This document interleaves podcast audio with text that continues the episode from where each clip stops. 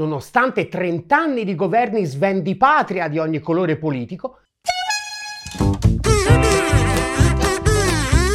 l'Italia continua a rappresentare una strana anomalia tra le economie dell'Occidente sviluppato. Le famiglie italiane, infatti, per quanto vi possa sembrare incredibile, sono piuttosto ricche e anche poco indebitate. E per il disordine internazionale, guidato dall'oligarchia finanziaria globale, col portafoglio ovunque ma il cuore a Washington, è un atto di insubordinazione più grave che rifiutarsi di mandare qualche leopard arrugginito al fronte per far finta di voler davvero vincere la guerra. Secondo il Global Wealth Data Book pubblicato ogni anno da Credit Suisse, almeno fino a quando esisteva, il patrimonio medio accumulato da ogni adulto italiano ammontava nel 2022 a 231 mila dollari. Questa cifra tiene conto di tutte le forme di patrimonio, immobili, azioni, titoli di Stato e obbligazioni di ogni genere, fondi pensione pubblici e privati e anche beni materiali di ogni genere. Insomma, letteralmente tutto quello che abbiamo e che ha un valore economico e senza tener conto dei debiti che abbiamo contratto per ottenerlo. Secondo questo parametro l'Italia si piazza al 24 posto nel ranking mondiale, appena sopra la Spagna, ma dietro a sostanzialmente tutti i paesi più avanzati dell'Occidente globale. Ma soprattutto i nostri 231 mila dollari per adulto sono solo una frazione dei 579 mila dollari di ricchezza media di ogni adulto USA. E fino a qui, diciamo, non c'è nessuna anomalia. Il reddito pro capite degli italiani è meno della metà di quello degli americani e così anche il loro patrimonio. Da questo punto di vista siamo esattamente i poveracci che ci aspetteremmo, ma lo siamo diventati sostanzialmente negli ultimi 15 anni e questo è il primo dato a cui normalmente non si presta sufficiente attenzione e che invece è fondamentale per capire cosa è successo davvero nell'Occidente sviluppato a partire dalla crisi finanziaria del 2008. Ancora nel 2008, infatti, il patrimonio accumulato da tutti gli italiani ammontava addirittura al 5,5% della ricchezza mondiale quello degli USA al 27,4%, appena 5 volte tanto, decisamente meno della differenza che c'è tra i prodotti interni lordi dei due paesi, che secondo i dati della Banca Mondiale oggi stanno in un rapporto di 1 a 12. 1900 miliardi l'Italia contro poco meno di 21 mila miliardi per gli USA. 14 anni dopo però questo rapporto è stato completamente stravolto. Il patrimonio degli italiani rappresenta oggi solo il 2,5% della ricchezza mondiale, mentre quello USA il 31,5%. Rispetto agli USA la nostra ricchezza si è più che dimezzata in poco più di un decennio e non è successo soltanto all'Italia. Tra il 2008 e il 2022 i tedeschi sono passati da detenere il 5,4% della ricchezza globale al 3,8%, i francesi dal 5,9 al 3,5, gli inglesi dal 6,3 al 3,5. Insomma, la principale conseguenza delle politiche adottate dopo la crisi finanziaria è stata una rivoluzione gigantesca nei rapporti di forza, perlomeno in termini di ricchezza, tra gli USA e i suoi alleati, la famosa unità dell'Occidente. Ma come è avvenuta questa rivoluzione? La causa principale ha un nome ben preciso, finanziarizzazione e la gigantesca bolla speculativa che ne deriva. Quando parliamo di finanziarizzazione dell'economia, siamo soliti riflettere sulle conseguenze sul sistema economico nazionale. Finanziarizzazione è, giustamente, sinonimo di impoverimento del tessuto produttivo e di furto di ricchezza dal basso verso l'alto. Ed è tutto sacrosanto. Un po' meno attenzione, però di solito facciamo al legame che c'è tra il processo di finanziarizzazione e gli sviluppi geopolitici. Mentre siamo abituati a discutere di quanto il processo di finanziarizzazione dell'economia abbia impoverito il 99% negli ultimi 15 anni, lo siamo un po' meno a riconoscere chiaramente come questo processo sia risultato in un trasferimento netto di quote di potere e di controllo economico dagli alleati vassalli al socio di maggioranza dell'alleanza. Grazie alla finanziarizzazione, amplificata a dismisura dalle politiche monetarie finanziarie espansive introdotte dopo la crisi finanziaria su entrambe le sponde dell'Atlantico, si è alimentata una bolla speculativa senza precedenti che ha travolto sia le borse che il mercato immobiliare. E a trarne il grosso del profitto sono stati gli USA, dove il mercato finanziario e quello immobiliare sono di ordini di grandezza superiori rispetto al resto del mondo. Una specie di controrivoluzione. Nei dieci anni precedenti, infatti, la dinamica era stata di segno completamente opposto. Tra il 2000 e il 2008 la quota di ricchezza globale dei paesi europei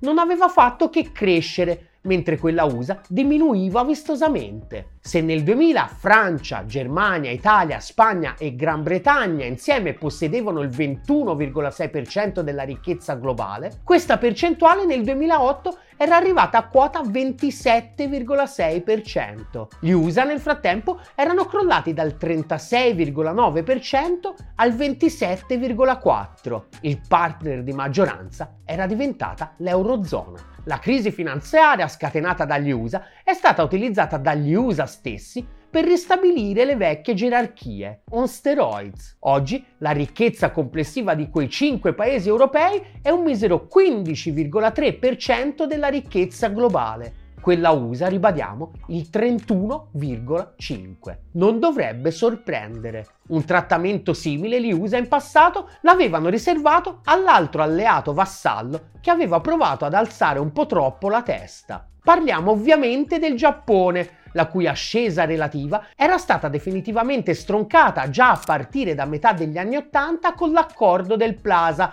che ha condannato per quasi 40 anni il Giappone a sacrificare le proprie potenzialità economiche sull'altare della fedeltà al padre padrone a stelle e strisce. Ancora nel 2000, 15 anni dopo quel vero e proprio colpo di stato finanziario imposto dagli USA, il Giappone possedeva il 16,5% della ricchezza globale oggi è al 5,5%. È bello essere alleati degli USA, ma non ci vivrei, ecco diciamo. E potrebbe essere solo l'inizio. La morale di questa prima parte della storia, ribadiamo, è che la finanziarizzazione dell'economia e quindi la capacità dei settori finanziari di appropriarsi di quote sempre maggiori della ricchezza prodotta non comporta soltanto un trasferimento di ricchezza dal basso verso l'alto all'interno dei singoli paesi, ma anche un trasferimento di ricchezza relativo dalla periferia al centro dell'impero. E qui arriva il momento di concentrarsi sul nostro paese.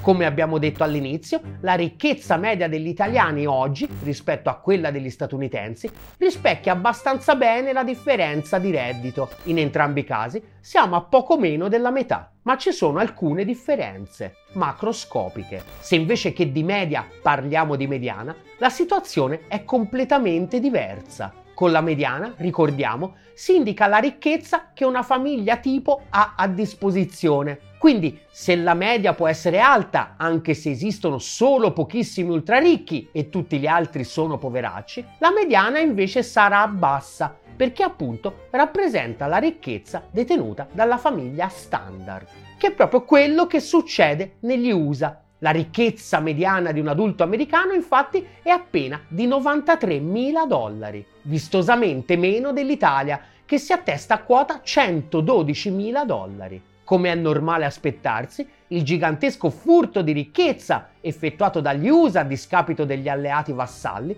non è andato ad arricchire l'americano medio, ma soltanto le fasce più alte della popolazione. Il cittadino medio USA, al contrario, in realtà si è impoverito perché la bolla speculativa ha gonfiato i prezzi degli immobili e oggi il mutuo gli porta via una fetta di reddito enormemente superiore rispetto a vent'anni fa, un fenomeno che negli USA è ben noto. Basti pensare che fino a qualche anno fa, per ottenere un mutuo agevolato per l'acquisto della prima casa, regolato da leggi federali, le rate non potevano superare il 25% del reddito. Quella soglia oggi è stata alzata al 43% e non è l'unica forma di indebitamento che è andata a erodere il reddito disponibile dell'americano medio. Le privatizzazioni imposte dall'agenda neoliberista hanno fatto sì che sempre più servizi che nello Stato keynesiano uscito dalla seconda guerra mondiale venivano forniti dal pubblico a gratis o quali, venissero forniti da privati a prezzi altissimi. Il mercato anche a questo giro non ha funzionato come ci volevano far credere.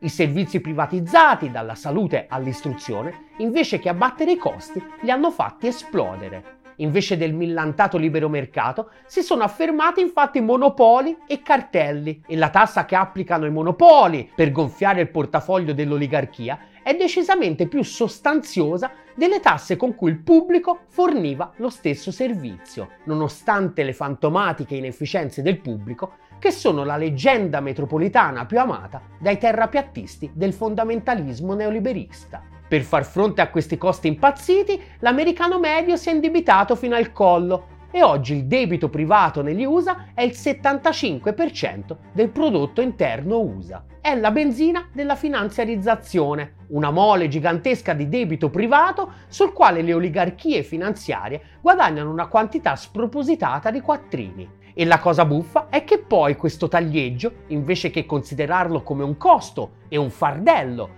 che ostacola l'economia reale, viene considerato ricchezza. Indebitata fino al collo l'intera società americana, lo scopo principale delle politiche economiche e monetarie degli ultimi 15 anni era cominciare a fare indebitare allo stesso livello anche i cittadini degli alleati vassalli. Con l'Italia però ad oggi non ha funzionato. Il debito privato degli italiani è ancora oggi pari al 42,6% del prodotto interno lordo, poco più della metà degli USA e sensibilmente più basso anche rispetto agli altri grandi paesi europei. Il motivo sta appunto nella ricchezza che la famiglia tipo italiana aveva accumulato prima che scoppiasse la controrivoluzione finanziaria post-crisi del 2008. Ricordiamo il dato perché è abbastanza impressionante. Nel 2008 l'Italia aveva il 5,5% della ricchezza globale, oltre un quinto della ricchezza USA, nonostante un PIL che era meno di un decimo, sostanzialmente la stessa ricchezza